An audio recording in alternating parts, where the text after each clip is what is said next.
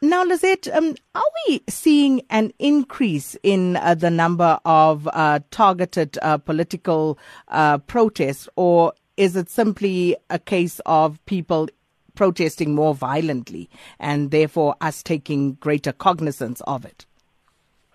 Yes, I think um, we are not seeing an increase in the number of protests, but what we are seeing is that the protests that are occurring are becoming increasingly violent um, mainly because people feel that that's the only way they can have their voices heard.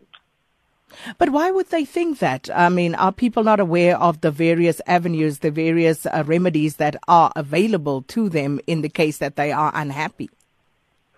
What we do see is that people air their grievances over a long period of time, and they use the, the avenues and the, the conventional means that are open to them people do not wake up overnight and decide that this is the day we're going to be violent. There are many triggers that occur that um, create the circumstances that that sort of create the fertile ground for some violence. And often, what we see is that um, communities raise these issues over a period of time, but they feel that government is not responsive to their um, to their grievances and are not doing anything about it. And often issues such as um, elections then become a platform where they feel they have stronger voices to negotiate with. So why then not go to the polls in order to effect the necessary change if you are dissatisfied as opposed to a violent protest? This is one of the things we are still trying to understand. I think it is um, very difficult for people to change political parties um, so, uh, you know, in 2007, Susan Booysen in her research said that voting helps, but protest gets listened to. And I think that is often what we find is that people don't necessarily um, feel that they have better options of other political parties. What they do want is that the current party is listening to them and, and uh, addresses their needs and take them more seriously. It's about ownership of their community.